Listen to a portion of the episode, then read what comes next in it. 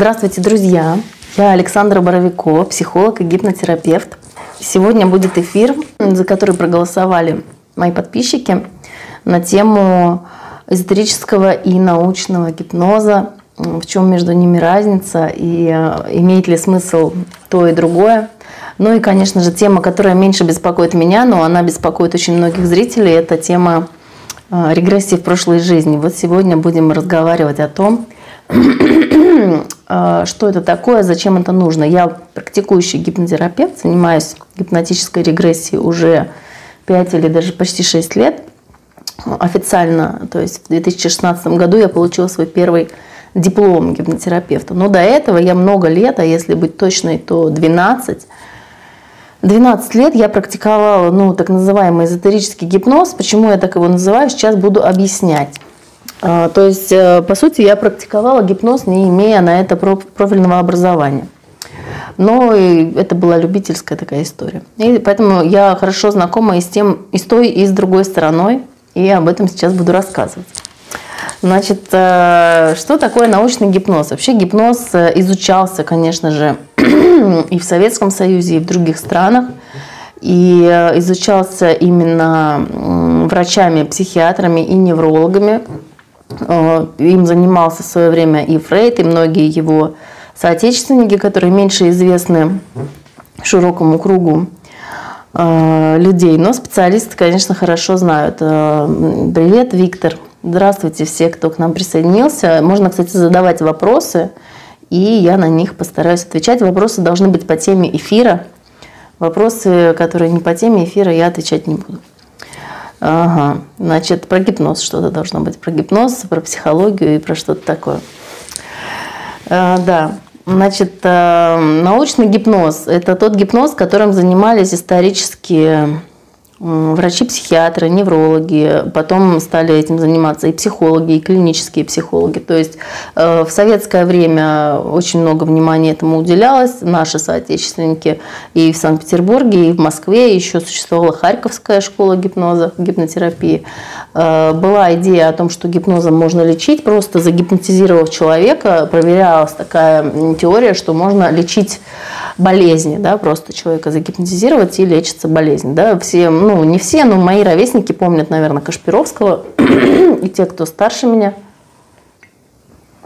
Мне было, по-моему, 6 лет, что ли, или 5, когда вот действовал Кашпировский, Чумак, вот эти все товарищи, которые гипнотизировали по телевизору многих людей, э, ну и, что самое главное, многих исцеляли. Почему это важно? Да? Потому что силу плацебо, силу самовнушения никто не отменял. И вообще есть один, одно из определений гипноза, которых очень много. Оно гласит, что гипноз есть самогипноз. Да? То есть э, оператор, да, гипнотизер, гипнотерапевт, он только лишь помогает вам, а погружаетесь вы самостоятельно.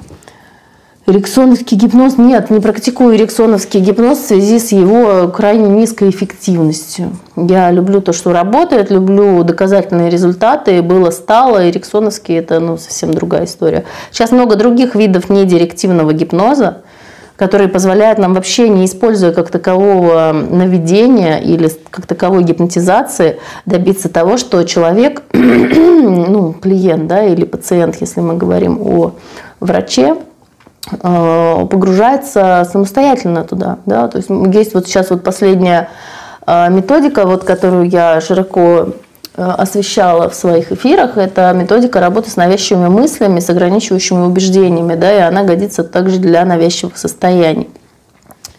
Вот потихонечку начинаем подходить к навязчивым состояниям. То есть мы там вообще не используем гипнотизацию как таковую. Нет никакой индукции, нет никакого текста. Да? Индукция – это такой текст, который читает гипнотизер а, своему клиенту или пациенту, в зависимости от его статуса, чтобы достичь вот этой самой гипнотизации. Да? В методике работы с навязчивыми состояниями там нету этого. Вот можно посмотреть видеозапись. У меня на стене есть запись э, разработки с Денисом по этой методике. Там этого нет, но человек, тем не менее, погружается, это видно по нему, да, ну, не знаю, мне видно, да, как специалисту, может быть, не так видно остальным, но э, все равно видно, что у него выражение лица сдувается, как бы у него вот это лицо, вот это все спадает, и он вот чуть-чуть вот погружается туда, самоуглубляется, да. Э, мы просто его заглубляем, э, нашего клиента, совершенно недирективными способами. Сказки я не рассказываю, Виктор. Можно посмотреть записи моих сеансов. Я вот как раз недавно выложила две записи. Одну по полной гипнотической регрессии, полноценный трехчасовой сеанс, и одну по работе с навязчивостями. Это более краткий, там ну, полтора-два часа он занимает. Вот можно посмотреть, как это делается и что происходит. И многие люди, которые мне пишут, они отмечают, что даже просто глядя, смотря эти сеансы, они гипнотизировались, да, и могут использовать их для своей собственной работы в самогипнозе, да. То есть использовать те наработки, ту речь, да, гипнотическую, которую там они слышат, для своего собственного погружения. Да? То есть гипноз – это самогипноз. В общем, научный гипноз – это э, что его отличает от эзотерического? Во-первых, что такое эзотерический гипноз, это никто не знает наверняка нет никакого определения, нет никакой эзотерической школы, института, науки, да, нет ничего, чтобы объединяло разные эзотерические течения, чтобы вообще, ну, понять, о чем мы говорим, да, потому что кто-то говорит гипноз, кто-то говорит транс, кто-то говорит медитация, да, сейчас я вам открою одну очень большую тайну, все, что здесь вот называют медитацией, в основном это все гипноз или самогипноз. Ну, то есть это просто гипнотические сессии, которые люди, чтобы не пугать народ, называют Э, медитации, да, точно так же йога нидра, допустим, да, это гипноз в чистом виде, это никакая, не какая-то там, не что-то еще. Это гипноз. То есть, если даже проводили над йогами, между прочим, проводили прям настоящие э, испытания и видели, что у них тета-ритмы появляются в голове. То есть надели энцефалограф, да, я была на одном из тренингов, где я проходила обучение в рамках э, медицинского клинического гипноза.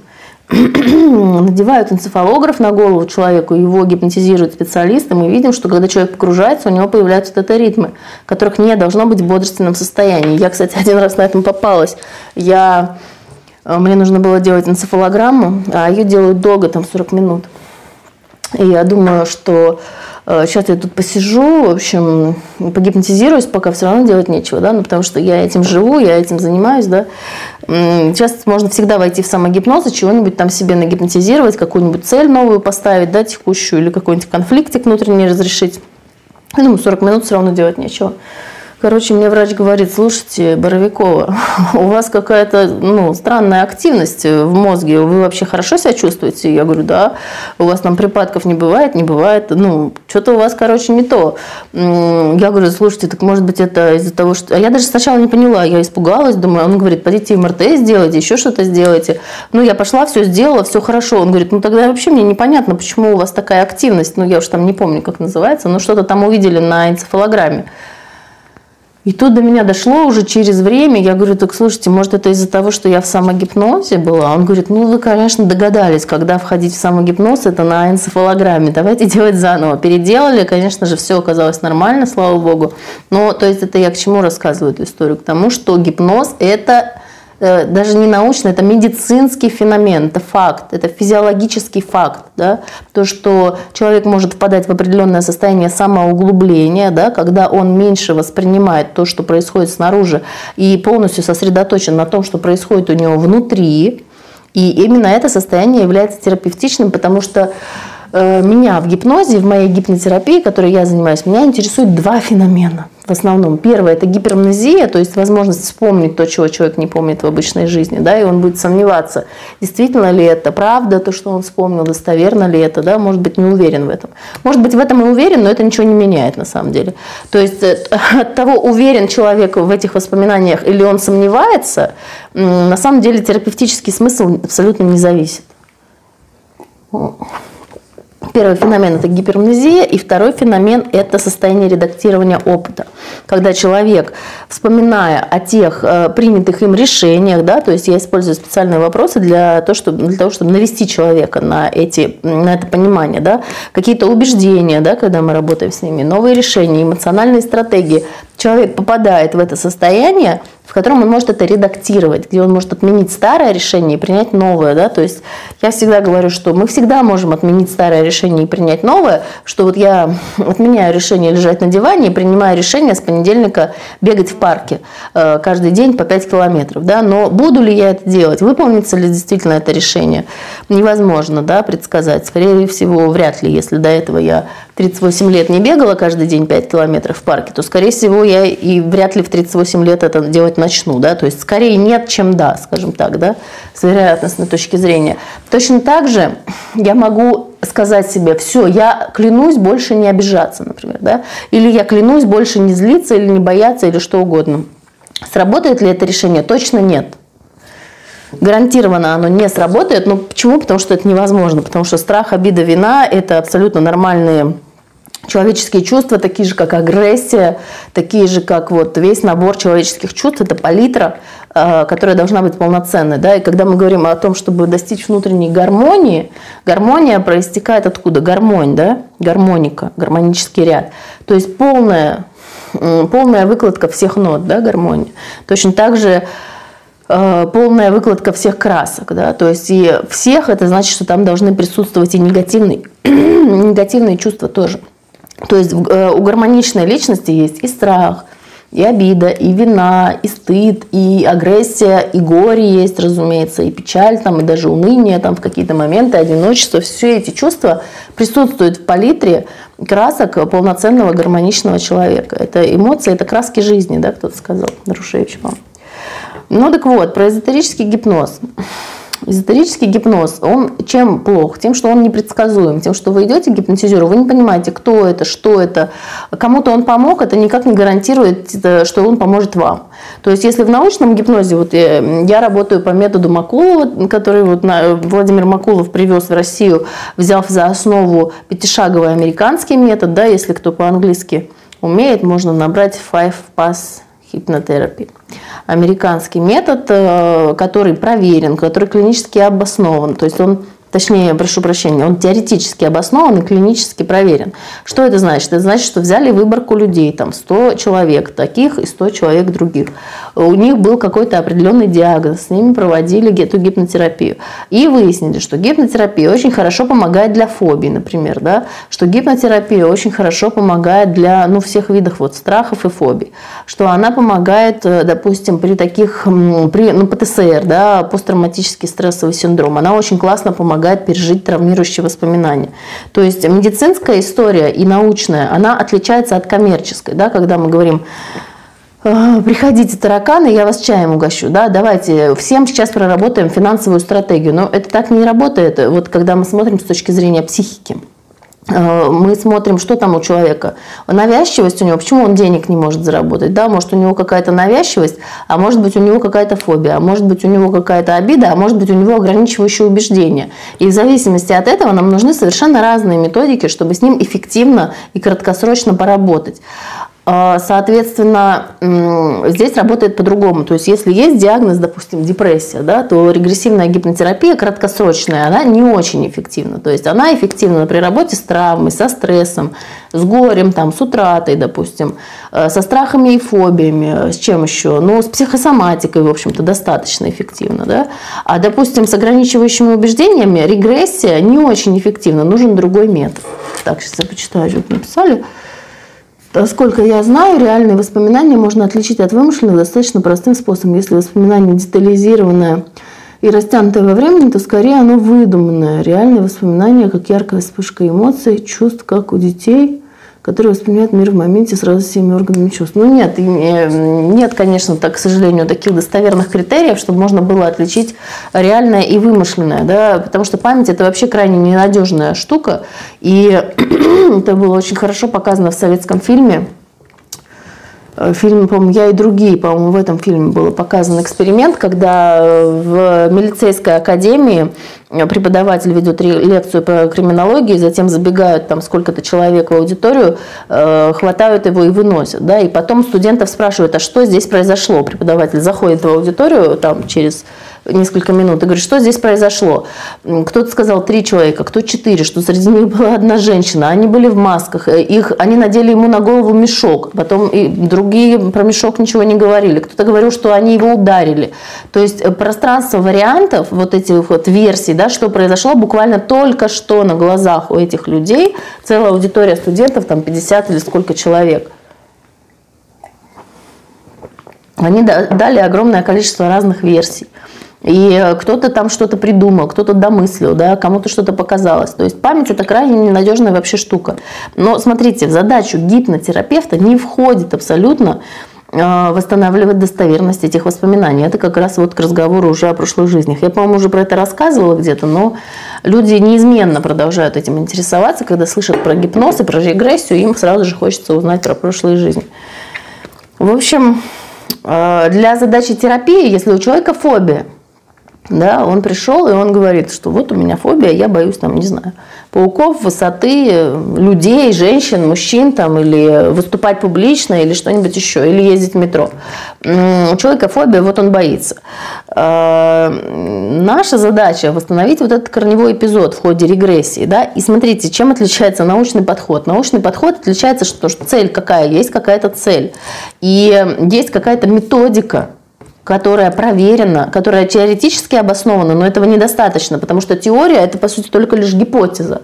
И гипотеза должна быть подтверждена клиническим опытом, если это психотерапия, если это наука и медицинское да, направление. Но там в Соединенных Штатах по-другому это все классифицируется, чем у нас. Но и у нас тоже все достаточно размыто, а сейчас вообще по последнему изменению в законе гипноз вообще остался как-то вне, э, так сказать, правового поля. А, берется в научном методе, э, проводятся клинические исследования, клинические испытания. То есть берется достаточно большая выборка, проводится им эта гипнотерапия и смотрится, на чем есть эффективность, на чем нет. Когда мы говорим о, а, об эзотерических каких-то методах, да, люди вот доверяют и говорят, вот, а я слышал, что есть э, регрессия в прошлой жизни. А, регрессия в прошлой жизни есть. Сделать это можно. То есть э, могу сказать так, что любого нормального, здорового психически человека можно загипнотизировать, предложить ему оказаться в прошлой жизни, и он что-нибудь доскажет. То есть понятно, что чем больше человек ориентирован на концепцию прошлых жизней, тем охотнее он это будет делать. Но убеждения этого человека насчет прошлых жизней, э, считает ли он, что они существуют, или он считает, что их не существует, они вообще довольно мало связаны с тем, что он будет говорить в гипнотическом состоянии. Здесь больше играет значение совершенно другие факторы, например, наличие отсутствия невроза. Если невроз есть, то его выраженность, потому что в городе, в мегаполисе в наше время невроз есть практически у всех. Труднее найти, у кого его нет. Да? Скорее, там, может, в сельской местности кто-нибудь найдется, у кого невроз нет. В городе ну, это исключение полностью человек, отсутствующий, с отсутствующей невротизацией, ну, это правда редкость, да, я такого почти не встречаю. Но, с другой стороны, надо понимать, что у меня выборка такая своеобразная, те, кто ко мне обращаются или пишут, или приходят. А, любого нормального, здорового человека можно загипнотизировать, предложить ему оказаться в раннем детстве, или в утробе матери, или в прошлой жизни, или в будущей жизни, или когда, не знаю, там создавалась земля, то есть любые предложения, или там в эльфах и гномах, предложить ему любые обстоятельства, в рамках которых он будет оказываться, и он что-нибудь доскажет, да, то есть в рамках так называемых вот этих медитаций, которые сейчас везде распространены, которые по сути являются гипнозом, а никакой не медитацией, там найди свое безопасное место, найди свое свое ресурсное место. Представь там самое безопасное место на свете.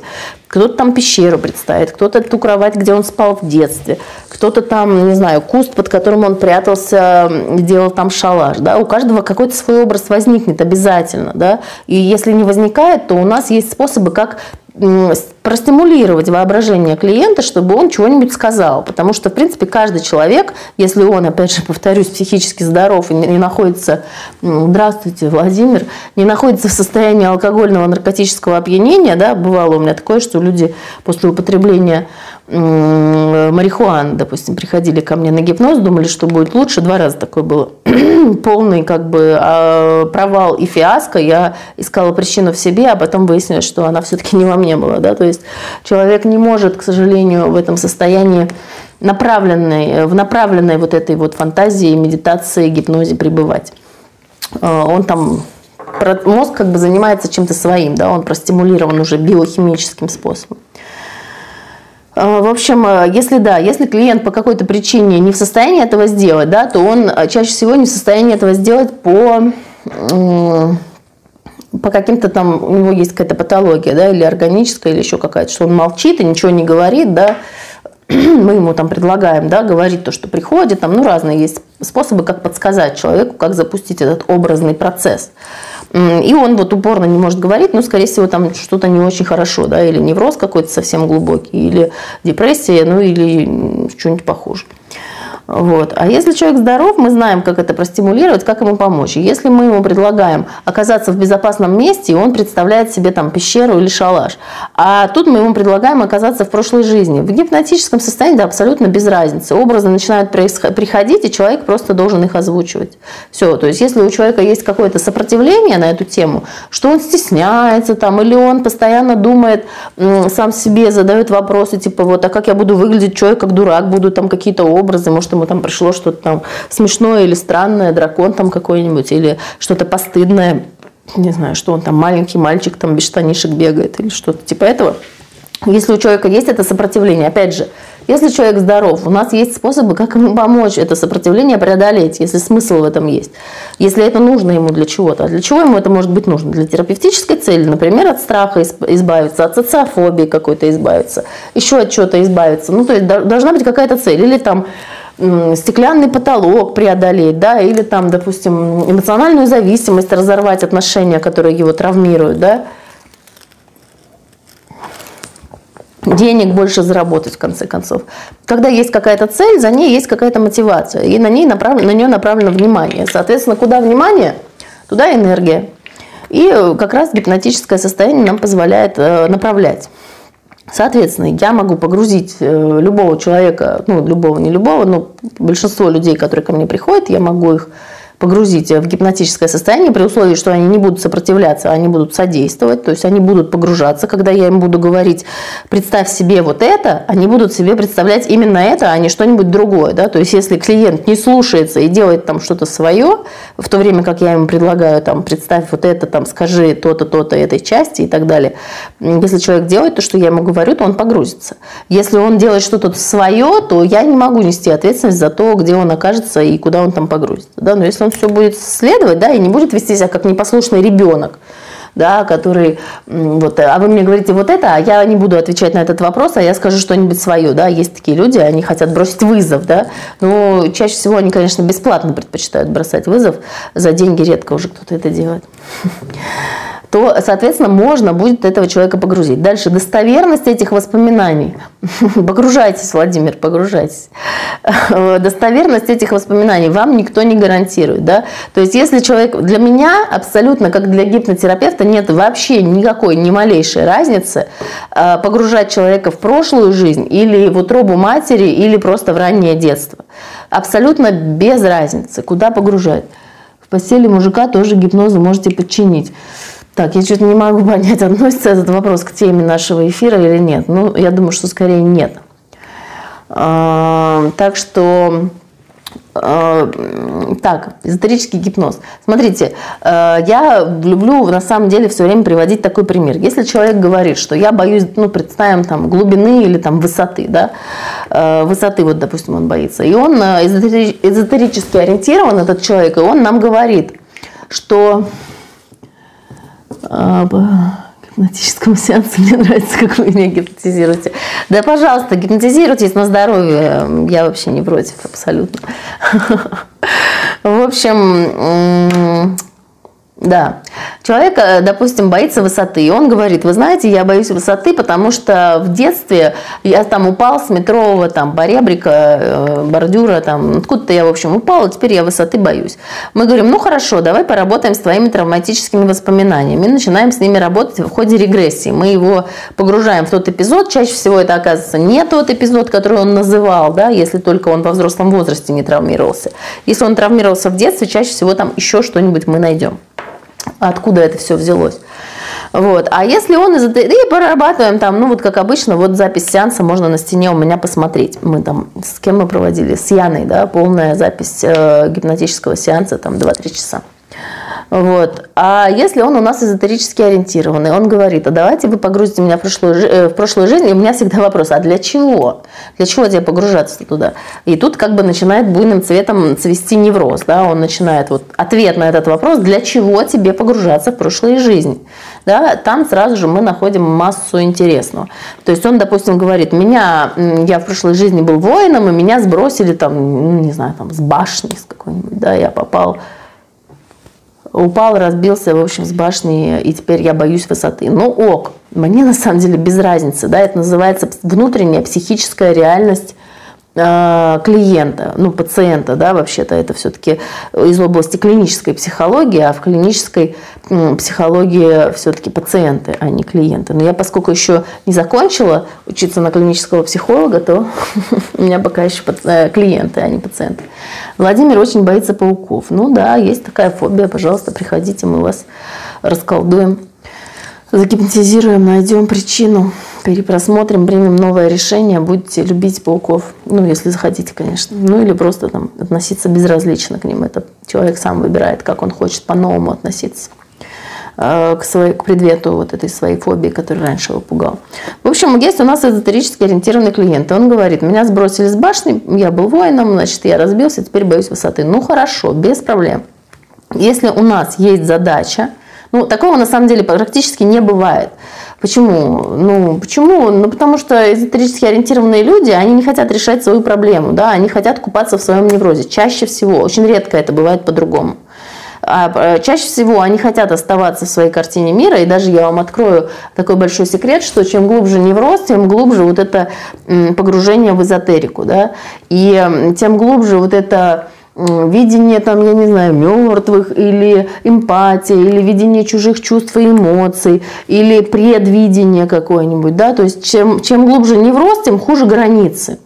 А чем хуже границы, тем больше э, вот это вот сдвижение, да, то есть граница между мирами, кто-то мертвых там видит или разговаривает с ними, кто-то чувствует чувства других людей, кто-то предвидит будущее, да, то есть вот эти границы, они потерты между прошлым и будущим, между настоящим и про, э, ой, прошу прощения, между настоящим и будущим, между настоящим и прошлым.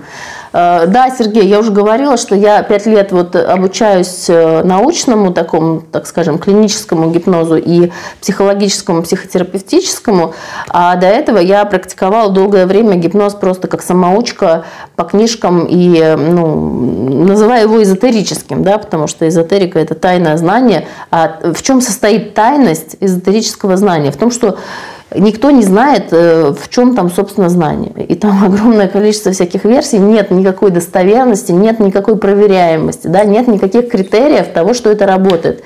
Если это работает с одним человеком, не факт, что это будет работать с другим. И если это у одного специалиста получилось, то не факт, что то же самое будет делать другой специалист, и у него тоже это получится. Слишком очень э, индивидуально Господа, я на всякий случай еще разочек скажу, что за неадекватные комментарии – мне кажется, что я неудачник, может, сможете помочь. Ну, это ограничивающее убеждение, надо для начала с убеждением поработать. Конечно, смогу помочь. Я очень много работаю с вот этим ощущением, что я неудачник, и комплекс самозванца, да, что я там не настоящий специалист, или что я еще маленький, молодой, хотя мне уже 40 лет, там, или что, да, что я неудачник, что у меня ничего не получается, что мне бесполезно браться за новые занятия, что у меня все равно ничего не получится и так далее и тому подобное. Да. Очень много с этим работаем. Начать, начать имеет смысл с работы э, начать имеет смысл с работы с ограничивающим убеждением, что я неудачник, да, и работать с частями личности. Э, это очень хорошая, эффективная проработка. Пожалуйста, обращайтесь. Это очень хорошая история. На нее, кстати, сейчас скидка действует. 50% э, на полуторачасовое занятие, которое позволяет проработать вот такие вот убеждения и получить реальные результаты. Выложила, кстати, сегодня отзыв от девушки Юли, которая прошла э, два занятия по этой методике. А, у нее было, она не могла спать из-за того, что у нее постоянно кондиционер щелкал и будил ее, да, она в тропиках живет. И после одного занятия это прекратилось на второй-третий день. А второе навязчивость у нее было то, что она все время торопилась, скорее, скорее, быстрее, быстрее. И тоже после одного занятия у нее это прошло. Ну, будем смотреть на стабильность результата, но вообще это, конечно, очень классно. Классная методика, классно, что она вот так хорошо, эффективно работает. Можно ли с помощью гипноза избавиться от вредной привычки? Ну, конечно, можно избавиться от вредной привычки. На том и стоим, конечно. Вредные привычки-то разные бывают. Ну, с алкоголизмом я, допустим, почти не работаю, но можно работать, потому что алкоголизм требует чаще всего... Алкоголизм, наркомания требует длительной терапии, на которую чаще всего эти люди не готовы. Они обычно выбывают э, из этих... Ой, ничего себе, какой-то слив – Ну, слушайте, посмотрите, пожалуйста, там по ссылке есть какой-нибудь слив? Очень интересно. Если есть, то скажите мне, я тоже схожу, посмотрю потом. Ну, у меня нет времени, к сожалению, по всем ссылкам ходить. А, вот, а, значит, а, все пошли смотреть мой слив, да? Ну, расскажите потом, что там интересно же тоже. Э, интересная тема научное обоснование. Да, да, да. Научное обоснование регрессии прошлой жизни. Значит, это называется конфабуляцией. Как я уже начала об этом говорить, да. Конфабуляция – это либо ложные воспоминания, либо, скажем так, воспоминания, достоверность которых установить невозможно, да. То есть даже если у нас человек э, в гипнорегрессии попадает там в какое-то воспоминание, которого в его собственной памяти не было, а потом он идет к маме кстати, сам себя загипнотизировал, 8 дней уже не курю. Ну, прекрасно, поздравляю вас, прекрасный результат, да, самогипноз – это наше все, я тоже постоянно это практикую. Э, ну, на самом деле, бросить курить можно и без гипноза. Я когда бросала курить, я гипноз для этого не использовала. Я вот не курю уже сколько, 12 лет сейчас будет, я в каком, в 11 а нет, вру, короче, в 11 году, в 2011 году я бросила курить, а до этого курила, ну, очень долго, прям с юности, вот я как начала, там, сколько там, лет в 16 курить, так и курила и бросила безо всякого... Нет, не обязательно только самовнушение. Самовнушение и самогипноз или гипноз – это один из способов. А, ну, я так и думала, что там ничего нет, так что я не удивлена. Вот. Но если кто-то что-то интересное про меня найдет, обязательно мне покажите, это очень забавно. Я люблю. Но чаще всего, конечно, это фейк, и ничего там такого не было. Шляпа какая-то, ну, слава богу. Вот. Да, не переходите по левым ссылкам. А, ладно, научное обоснование, да, то есть э, если мы даже регрессируем человека в этой жизни, просто в ранние воспоминания, мы сплошь и рядом работаем в разных, в равных воспоминаниях, когда ребенку там один год, шесть месяцев, один месяц, новорожденный или в животе у мамы, люди воспроизводят те или иные воспоминания. Либо они говорят, что я уже большой ребенок, мне уже тесно, мне уже хочется выходить, я чувствую себя очень дискомфортно, да, они начинают занимать вот эти позы. Все это люди воспроизводят. Они воспроизводят, о чем говорила, да, мама с папой. Либо некоторые воспроизводят прямо содержимое этого разговора, некоторые просто эмоционально, да, вот я чувствую, я слышу, что бабушка, э, дедушка ругается на бабушку, мне становится страшно в животе у мамы, да, либо они говорят, что я еще какой-то зародыш, я еще какая-то креветочка, да, я еще какой-то червячок, меня еще как будто бы нет, я еще совсем маленький. То есть люди эти воспоминания воспроизводят. И что это такое? Это не что иное, как конфабуляции. А, да, самое интересное сейчас. А, не что иное, как конфабуляции. Конфабуляции мы не можем достоверно взять и проверить, было действительно такое, что вот когда он был на девятом месяце беременности, что дедушка на бабушку ругался. А, мы можем пойти к маме и сказать, мам, было такое? И мама нам скажет, ну да, было или нет, не было. Можем ли мы доверять этой информации? Нет, мы не можем этой информации доверять. Почему? Потому что вспоминайте фильм «Я и другие», про который я сегодня уже рассказывала, про эксперимент, где в академии, в институте забегают четыре человека и выносят профессора из аудитории. Через пять минут возникает 50 разных версий о том, что произошло 5 минут назад. Что можно говорить о том, что было 30 лет назад, э, что там беременная женщина, там ругался там кто-то или не ругался. Да? Ну, наверняка ругался. Люди вообще, в принципе, ну, такие, ругающиеся. Да? То есть, если этот дедушка всю жизнь бубнил и ворчал, то неудивительно, что он бубнил и ворчал, когда мама была беременна.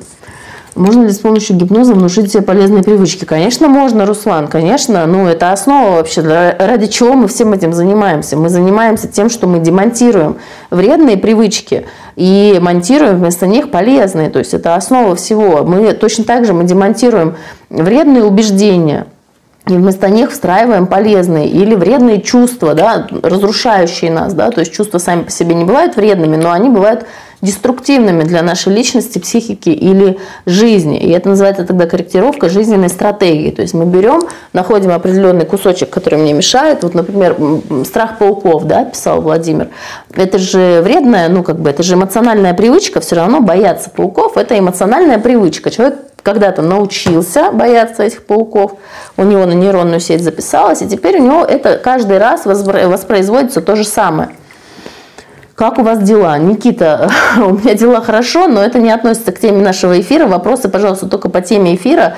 Э, на всякий случай предупреждаю, что за неадекват бан без предупреждения.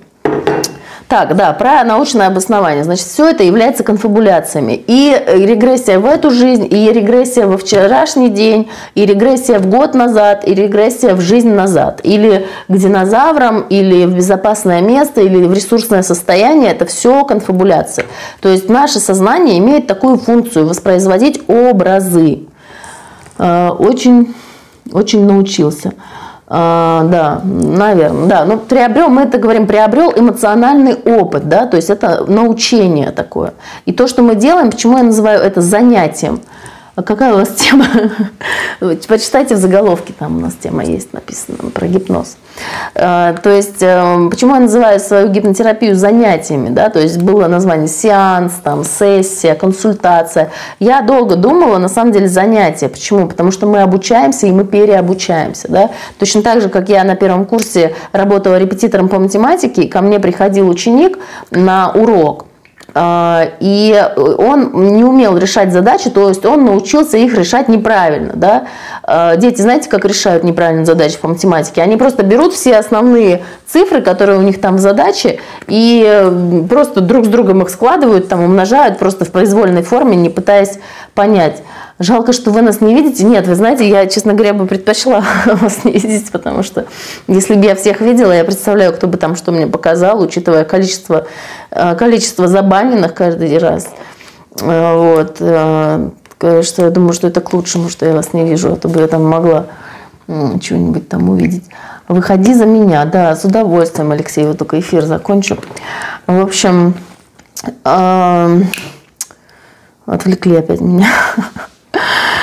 Э, в общем, конфабуляции, да. Основа всего это конфабуляции. Проблема эзотерического гипноза в том, что эзотерический гипноз выдает это все за чистую монету. Эзотерический гипноз вам будет говорить, вы на самом деле в прошлой жизни были вот этим. Сейчас одну секунду, я прошу прощения, что-то мне тут пишут.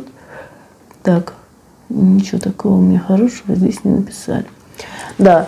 А, то есть э, эзотерический гипноз, он говорит, ты на самом деле был в прошлой жизни драконом, да, я тоже работаю с людьми, э, тоже там появляется образ дракона, но я трактую это сейчас на, на данном этапе своего развития. Может быть, я 20 лет назад тоже бы сказала, что ты был в прошлой жизни драконом, да, но это прикольно же верить в это, это прикольно, жизни немножко сказки добавить, да, разнообразить ее, как бы вот, что, как бы, вроде как мы не одиноки, есть какие-нибудь параллельные вселенные там или что-нибудь еще. Но сейчас я это трактую совершенно по-другому. Я это трактую как ресурсный образ для этого человека, да, как это часть какая-то его психики выделенная, которая является носителем вот этого э, вот этого образа, да, дракона, это же очень большой, такой огромный, да, ресурсный такой образ, да, его можно психоаналитически потрактовать как-нибудь. Чего это, почему человек себя с драконом ассоциирует? Можно у него поспрашивать, что для него означает этот дракон, да? что он ему дает, да? что он ему не дает, ну и так далее. А, вот. И, конечно, эзотерический гипноз, понимаете, вот меня так гипнотизировали. Я в детстве, когда была маленькая, у меня был инурез, да, это я описывалась ночью, такая подробность. И в то время как раз был распространен э, гипноз э, вот такой, типа полумедицинский, полуэзотерический, даже не поймешь какой. В общем, меня вылечили этой штукой. То есть гипноз состоял в чем? Что я просто сидела, за мной сидел дедушка какой-то и просто на меня смотрел. Я даже, Александр Вишенец, расходимся, да? Э, ладно, можно пока не расходиться. В общем, этот дедушка на меня вот так вот Э, просто смотрел, или я вообще не знаю, что он там делал. Но, в общем, факт в том, что я НРС у меня после этого прошел. То есть, э, как это работает, э, я не знаю, и мне всегда это было интересно. Да? Но сейчас я уже понимаю, что это работает в основном, конечно на самовнушении. То есть, человек же знает, зачем он идет, куда он идет. И дальше вот эта вот гипнотизация, да, ты погружаешься в какое-то состояние, а дальше твое бессознательное делает уже все самостоятельно. То есть, э, не нашли, многие очень люди этим интересовались и пытались найти. Знаете, были версии, что это магнетизм, да, там кто-то считал, что это какая-то способность, одаренность, я тоже так считала. А, ну, я считаю, что она у меня есть, конечно же, да. Потом, когда я стала уже учиться у умных людей, то все немножко по-другому. Другую окраску это все приобрело. Да, научное обоснование. Э, эзотерический гипноз еще чем отличается, да, у нас тема, чем отличается эзотерический гипноз? Тем, что каждый делает его кто во что гораст. И не, нет никакой возможности предсказать, что с вами будет происходить. Тот гипноз, который условно я называю научным, да, или клинический гипноз, он основан на чем? Клинический гипноз основан, я его изучала, у меня вот есть тут даже где-то диплом по клиническому гипнозу, я в институте клинического гипноза сейчас... Э, обучаюсь. Алексей, не совсем так. Дедушка все-таки его роль, э, она не полностью плацебо. Э, роль самого дедушки. Безусловно, намерение имеет большое значение. То есть, ну, я-то была маленькой, да, я была ребенком. У меня так как выраженного такого намерения нет. Это родители страдают от того, что ребенок писается, да, ребенок-то сам от этого не страдает. Ну, описался и пошел, ему даже ничего стирать не надо. То есть он от этого практически ничего не меняется в его жизни. Вот. А все-таки роль дедушки, она тоже есть, потому что гипнотизация это была, хочешь не хочешь. И понятие невербального гипноза, оно тоже существует. То есть это гипноз без слов. Когда человек погружается в гипнотическое состояние, хотя ему ничего не говорят при этом. Да? То есть, ну, есть такая, такой феномен. Но я помню, что на, на каком-то обучении, а Гринвальд Сергей, да, харьковский гипнотизер и врач-психиатр, очень хороший товарищ, еще к нему поеду обязательно. А, я его как-то спросила, а как вот он говорит, что невербальный гипноз действует не на всех. Я говорю, а как понять, на кого он действует, а на кого нет? Он так группу всю нашу осмотрел, осмотрел, потом говорит, ну вот вас бы я и выбрал. Это очень смешно, то есть и он там что-то показал, да, что-то он там делал, на меня как-то смотрел, я садилась там на стул, хотя он мне не давал там такой команды, да. Ну, в общем, это такие вещи, они все в экспериментальной плоскости лежат, то есть э, нет научного доказательства и понимания, как это все э, существует. Вы же туда шли, зная зачем. Да, безусловно, безусловно, эффект самовнушения, он есть, но это только одна половина задачи, да, то есть есть э, часть, где самогипноз и самовнушение, где самоисцеление, да, в психотерапии даже есть такое понятие, что если клиент на сессии очень много говорит, говорит, говорит, мы его не останавливаем, мы ему позволяем это сделать, это называется э, в психотерапии не мешать самотерапии клиента, да, то есть он сам себя как-то терапевтирует, он сам в какие-то состояния впадает, помогает, а мы просто здесь присутствуем, ну и э, деньги получаем, да, э, юмористически так мы говорим, да, типа, а сейчас будет немного неприятно, с вас 5000 рублей, да, ну или 100. Э, ну, спасибо, Алексей. Э, ну, наверное, моим клиентам да, можно оценить, талантливая я или нет, но, в принципе, результаты у меня достаточно высокие. Э, ну, я за этим слежу и берусь только за то, с чем я могу справиться. Если я вижу, что задача мне не по зубам, то я из-за нее не берусь по той простой причине, что мне дорога моя репутация. Я хочу, чтобы процент КПД моей терапии оставался высоким. А если я буду браться за все подряд, то он высоким не будет, да, что-то будет получаться, а что-то нет. Поэтому у меня достаточно строгая диагностика, на которой я отбираю, кого я беру в терапию, кого не беру. Если я вижу, если у меня сомнения, то я не беру. А, да. Еще одна проблема эзотерического гипноза очень большая. Она состоит в том, что а, ну, нельзя, нельзя предсказать, да, что будет. Будет результат, не будет результат. То есть, если ко мне приходит человек, он прошел диагностику, я примерно понимаю, что у него, какой у него симптомокомплекс. Да? Я даю а, кто хорошо погружается, тот хорошо грузит. Ну, не знаю, Алексей, не знаю, честно говоря, не знаю, согласиться или не согласиться, потому что, в принципе, я знаю специалистов, которые слабо гипнабельные. И я, опять же, тоже знаю, что я, если кто-то меня пытается насильно загипнотизировать, да, есть такие люди, э, у меня колоссальное сопротивление возникает, да, то есть э, бывает там по телефону какие-нибудь мошенники позвонят, или в маркетинге сейчас очень много гипноза проникло в продажи, да, по телефону продают что-нибудь или в магазине в каком-нибудь. Если я вижу, что со мной что-то пытаются сделать против моего желания, у меня колоссальное сопротивление возникает. Ну, наверное, есть, конечно, специалисты, которые бы смогли обойти, но вот если я это замечаю, я очень сильно сопротивляюсь. А если я согласна, если я сотрудничаю, если это в рамках какого-то обучения, то да, я погружаюсь прекрасно. Но это вообще-то все, кто прошел там, ну, не знаю, хотя бы 20 сеансов, да, гипнотических каких-то занятий, все равно нарабатывается, да, то есть погружение в гипноз – это навык, которому можно обучиться. И бывает, что с первого раза это трудно сделать, э, со второго раза это легче сделать, с третьего это уже легко сделать, и на четвертый раз мы можем человека уже не гипнотизировать, да, есть вообще, ну, ну то есть мы можем ему сказать, просто окажись в привычном состоянии, которая тебе уже знакома. И он раз, вот так, брок, все. То есть меня можно вообще не гипнотизировать, если я заинтересована и сотрудничаю, то я легко могу сама очень быстро погружаться в это состояние. Ну и в принципе все, ну все не все, но многие коллеги это тоже отмечают. Коллеги, ну и по клиентам тоже я это вижу. То есть это навык, развитие определенного состояния. Знаете, как есть такое понятие, как алкогольная эмпатия, например, да, то есть если человек долгое время пил, я там в свое время бросала пить, такая была мода тогда, ЗОЖ, там, вегетарианство, бросить пить, курить, там, все бросить, вот, да, практиковала это, не пила вообще ни капли, там, 8 лет, по-моему, или 9, вот, и если ты до этого выпивала, это твоя компания, с которой ты можешь весело проводить время, я в какой-то момент поймала такое состояние, что всем весело, а мне нет. И я думаю, блин, ну я же специалист по работе с сознанием, да, я еще тогда не была гипнотизером, гипнотерапевтом. Я думаю, ну мне надо как-то настроить себя на то, чтобы мне тоже весело было, а то что, если я бросила пить, так мне теперь и не дружить как бы с моими друзьями, что ли, или что? Ну, в итоге, кстати, так и получилось. Большинство друзей, э, они разделились на две группы очень большие. Одна группа бросила пить вместе со мной, мной, ну, постепенно один за другим, а вторая группа отделилась и ушла вот туда, как бы, в сторону дна приблизительно. Э, вот. Но первое время я продолжала проводить время в своей компании, и развилась у меня такая алкогольная эмпатия. То есть пьют другие, а мне хорошо и мне весело. Я как бы веду себя достаточно раскованно, вот так расторможенно, так же, как вел бы себя пьяный человек, но при этом я себя контролирую, я могу садиться за руль, я могу, если мне нужно по телефону поговорить абсолютно нормально, и что самое главное, у меня нет похмелья. Да? Вот это самовнушение, вот это вот, ну, я назвала таким термином, да, алкогольная эмпатия. Говорят, что наркотическая эмпатия тоже такая бывает, если кто-то, ну, там, с наркотиками другая история, там еще сильно очень зависит от вещества. Вот.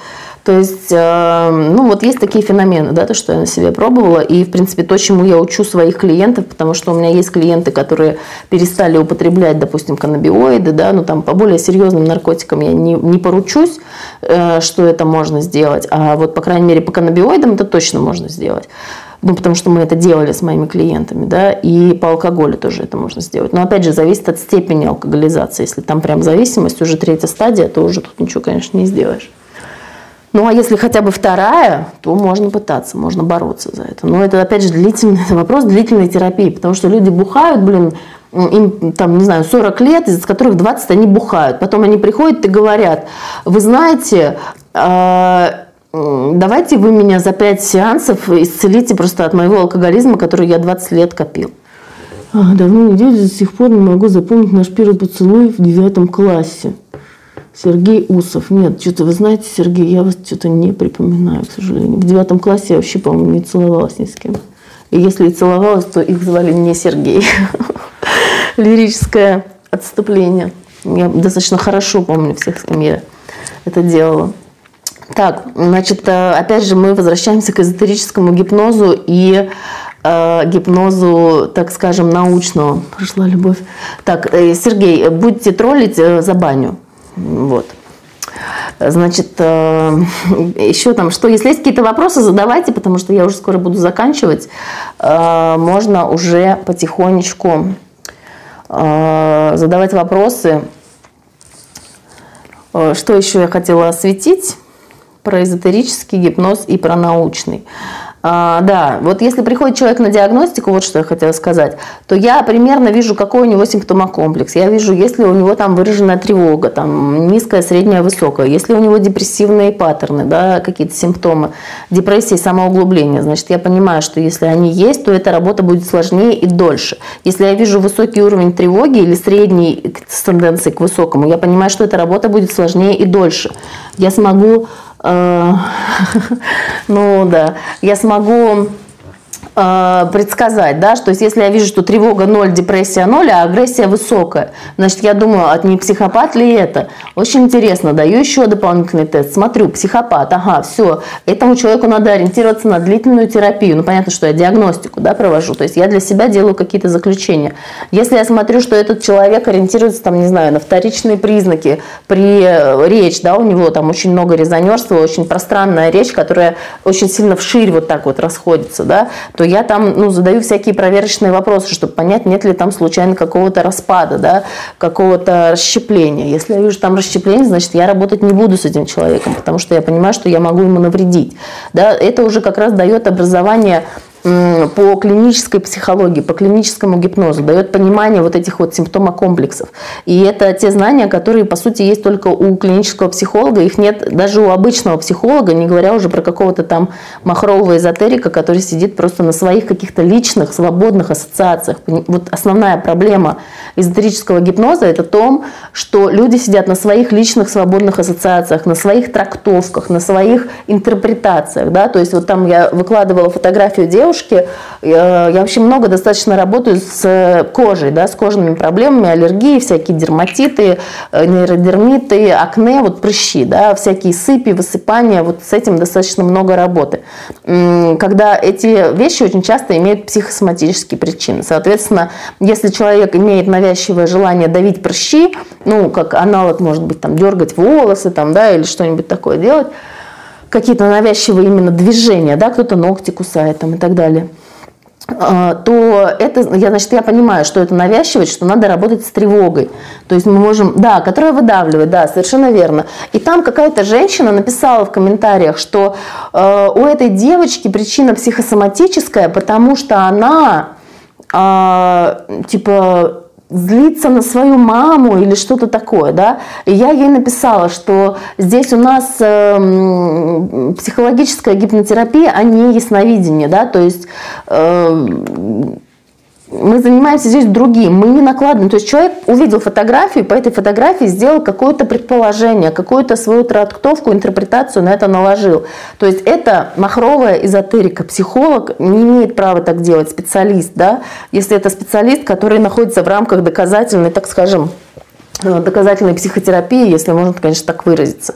То есть мы э, должны обязаны да, интерпретировать то, что мы видим. Мы не можем накидывать свои интерпретации и трактовки. Да? И, соответственно, мы не должны вестись на желание клиента делать это в отношении нас. Я видела это... А, справочник ГНМ. Слушайте, ну ГНМ... Э, я была как-то на тренинге по ГНМ. Мне сначала показалось, что это что-то классное. Я выдержала там один день. У меня начала дико, жутко болеть голова. И я, в общем, оттуда ушла и больше не возвращалась. И очень рада. Э, руки зафиксировать. Нет, видите, Владимир, руки зафиксировать. Она же тревожится. Почему она трогает? Даже люди могут просто трогать лицо, да? Они могут не обязательно выдавливать эти прыщи. Если мы ей зафиксируем руки, она не сможет их выдавливать. А у нее эта тревога превратится в огромный аффект, да? Вот, ну, как говорят, состояние аффекта, человек убил кого-то, но это аффект не тревожный, это аффект агрессии, да? То есть он там так взбесился, что кого-то убил, а потом ничего не помнит. А здесь у нее будет тревожный аффект, то есть э, который в конце концов заканчивается либо панической атакой, либо вот чем-то вроде этого. Э, да, то есть эта тревога, она должна уходить в какое-то действие, в какое-то движение, да, и в конструктивном варианте э, вообще тревога, ну, мы сейчас об этом, я не планировала на самом деле сейчас говорить, я сейчас больше говорю про эзотерическое отношение и психотерапевтическое отношение, то есть человек что-то увидел, ему что-то показалось, да, и он накинул быстренько свою фантазию, по сути, это моя фантазия, моя галлюцинация, вот мне показалось, да, что-то глядя на эту девочку, а другому эзотеру, махровому, ему что-нибудь другое покажется, а третьему третье. То есть здесь красота в, глазах, в глазах смотрящего, интерпретация в глазах смотрящего. Поэтому мы можем делать только предположения и говорить только о своих фантазиях. Да? А там женщина ответила, что это и есть психология. Нет, интерпретация наши, а это не есть психология. Мы должны шить костюмы из шерсти заказчика. Да? Я все время говорю, что я придерживаюсь этого принципа. Вот то, что человек принес, как у меня с пауками, да, то есть я же могу, например, сказать, вот Владимир там написал, что он боится пауков. Наверное, в детстве его напугал паук, да, ну, что проще-то вот взять и сказать. Наверное, его в детстве паук напугал. Ну, я как специалист имею право говорить, что вот там столько-то человек из стольких-то, кто ко мне обращался со страхом пауков, их паук напугал в детстве. Ну, возможно, это действительно так и было, а возможно и нет. А возможно, этот эпизод был, а человек его вытеснил. А может быть, э, там было какое-то страшное событие, а вдруг там насилие какое-то было, он его вспоминать не хочет, мы просто своей интерпретацией его можем травмировать просто высказывая свое предположение о том, э, как с ним это произошло. Да? А может быть, у этой девочки, там, эта женщина пишет, что эта девочка обижается на свою мать. Это вообще просто фотография из интернета для иллюстрации того текста, который там был написан. Просто какая-то абсолютно случайная девочка. Возможно, она просто отфотошоплена, то есть мы не знаем, что это за девочка. А что, а может у нее мать, там, может она вообще из детдома, эта девочка, а может она там, я не знаю, может мать убила и там пыталась ее убить, там, да, ну какой-то трэш, да, может быть. И когда мы говорим, что она обижается на свою мать, может, мать ее бросила, она на нее обижается. Не надо закидывать своих рыбок в чужой пруд. Да, совершенно верно, Алексей. То есть мы должны, если мы хотим быть э, специалистами, если мы хотим в рамках доказательного э, оставаться, да, то мы не должны давать свои интерпретации. Мы должны работать с тем материалом, который дает клиент. И лепить вот из этого, из его материала, лепить то, что хочет он. Просто почему я это называю еще раз обучением, да, то есть я обучаю человека, что делать с тем э, материалом, содержимым сознания, да, который у него там в голове есть я, почему я это называю занятиями, да? Потому что человек научился вот так чувствовать, вот так делать, да? Я могу научить человека, как не чувствовать страх, когда он видит пауков. Я знаю, как это делается, да? И именно поэтому, ну, сфера применения, она достаточно широкая.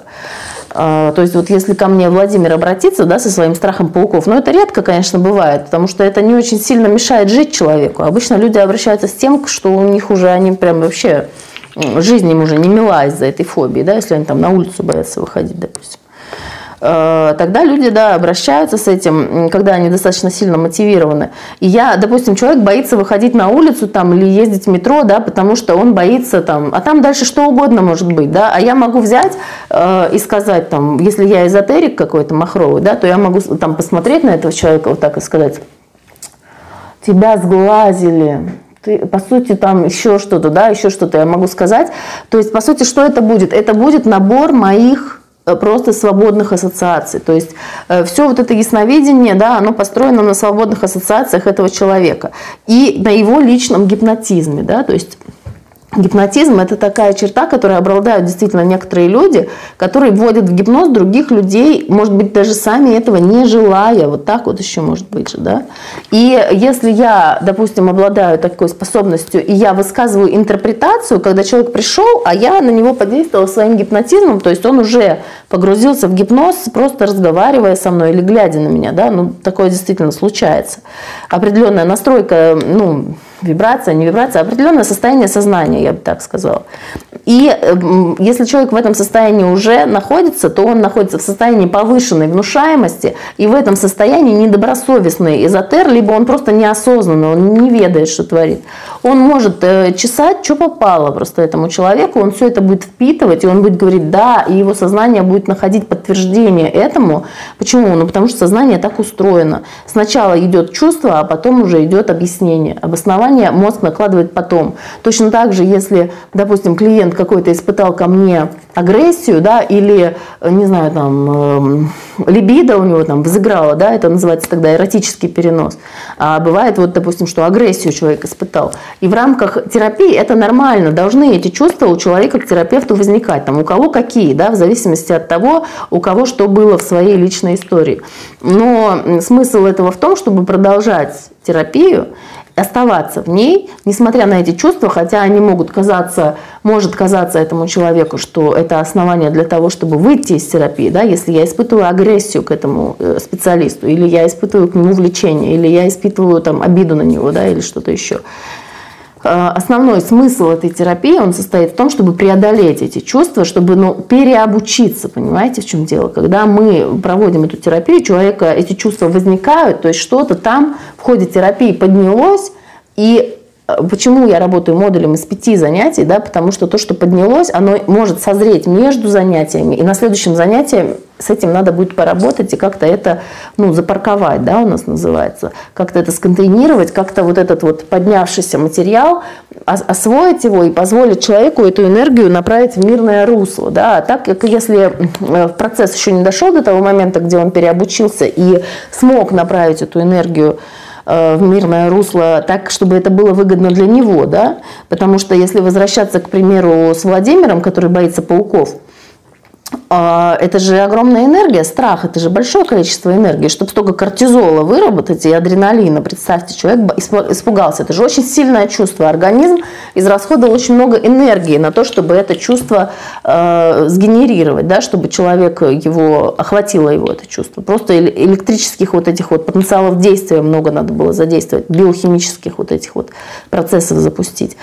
И человек после этого страха, он опустошен, он устал. И мы можем что сделать? Мы можем взять эту энергию и перенаправить ее таким образом, чтобы человек чувствовал себя спокойно, комфортно, уверенно, чтобы он мог там подойти и защититься, допустим, да, если это да, мурашки это что? Мурашки же это определенный стопор, да, правильно. Это замирать, да, реакция замирать, как на змею, да, это выгодно когда-то было замирать. А, для, способствовало когда-то там в прошлом, в детстве безопасности и целостности. Вот, таким вот образом. Все, что-то я ушла куда-то в сторону опять между гипнозом эзотерическим и э, научным. Ну, мне кажется, что я ответила по большому счету на поставленный вопрос, который, в общем-то, этот вопрос часто возникает, часто мне очень его задают. Вот, поэтому, в общем, если у кого-то будут вопросы, можно э, будет их задавать, можно их писать в комментариях, можно что-нибудь еще. Вот, в общем, давайте тогда заканчивать, если нет ни у кого вопросов. Пожалуйста, записывайтесь ко мне на консультации, на проработку навязчивых убеждений и на гипнотерапию. Очень много всяких интересных э, проработок и методов сейчас есть. Э, очень много основные отличия понятны. Да, но если у кого-то созреют какие-то вопросы, потому что тема достаточно глубокая, она простраивается потихонечку вот в умах, да, и в сознании. Вот, э, можно будет э, можно будет написать, да, и задать вопросы. Вот, да, на этом давайте остановимся. Алиса, созрел вопрос. Пишите пока еще, пока я здесь. Ставьте плюс, если грибок под ногтями. У меня не только вопрос. Так, э, давайте уже не будем засорять эфир там всякими разными этими посторонними штуками. Алиса, я жду ваш вопрос, пожалуйста. Вот еще буквально пять минут у меня есть. А, нет, что ничего не понятно, что там Алиса написала, видимо, вопроса у нас не будет. Ну, ладно. А, ладно, в общем, хорошо. В общем, всем хорошего вечера, да, приходите все ко мне на запись. Кстати, будет скоро эти скидки будут новогодние. А, скидки будут новогодние до 40%, э, так что можно будет со скидочкой записаться. Вот, так что пишите, звоните, приходите на консультации очно в Санкт-Петербурге и онлайн. Вот. Все, всем до свидания. Всего наилучшего. Крыжовник. Крыжовника нет. Присылайте почтой. Будет крыжовник. Все, со всеми прощаюсь. До свидания.